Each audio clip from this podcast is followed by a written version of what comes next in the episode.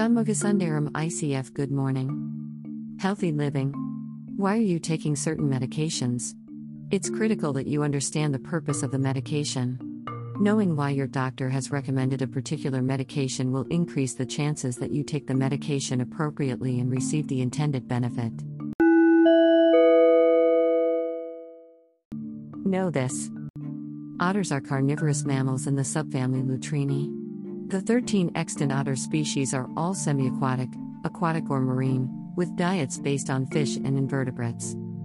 Lutrini is a branch of the Mustelidae family, which also includes weasels, badgers, mink, and wolverines, among other animals.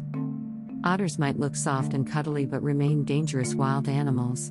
Otters have strong teeth and a powerful bite. So whether you see an otter on land or at sea, be sure to maintain a safe distance of at least fifty yards and never feed sea otters. Otters are known for being friendly animals, but, like most other creatures, keep their distance from humans.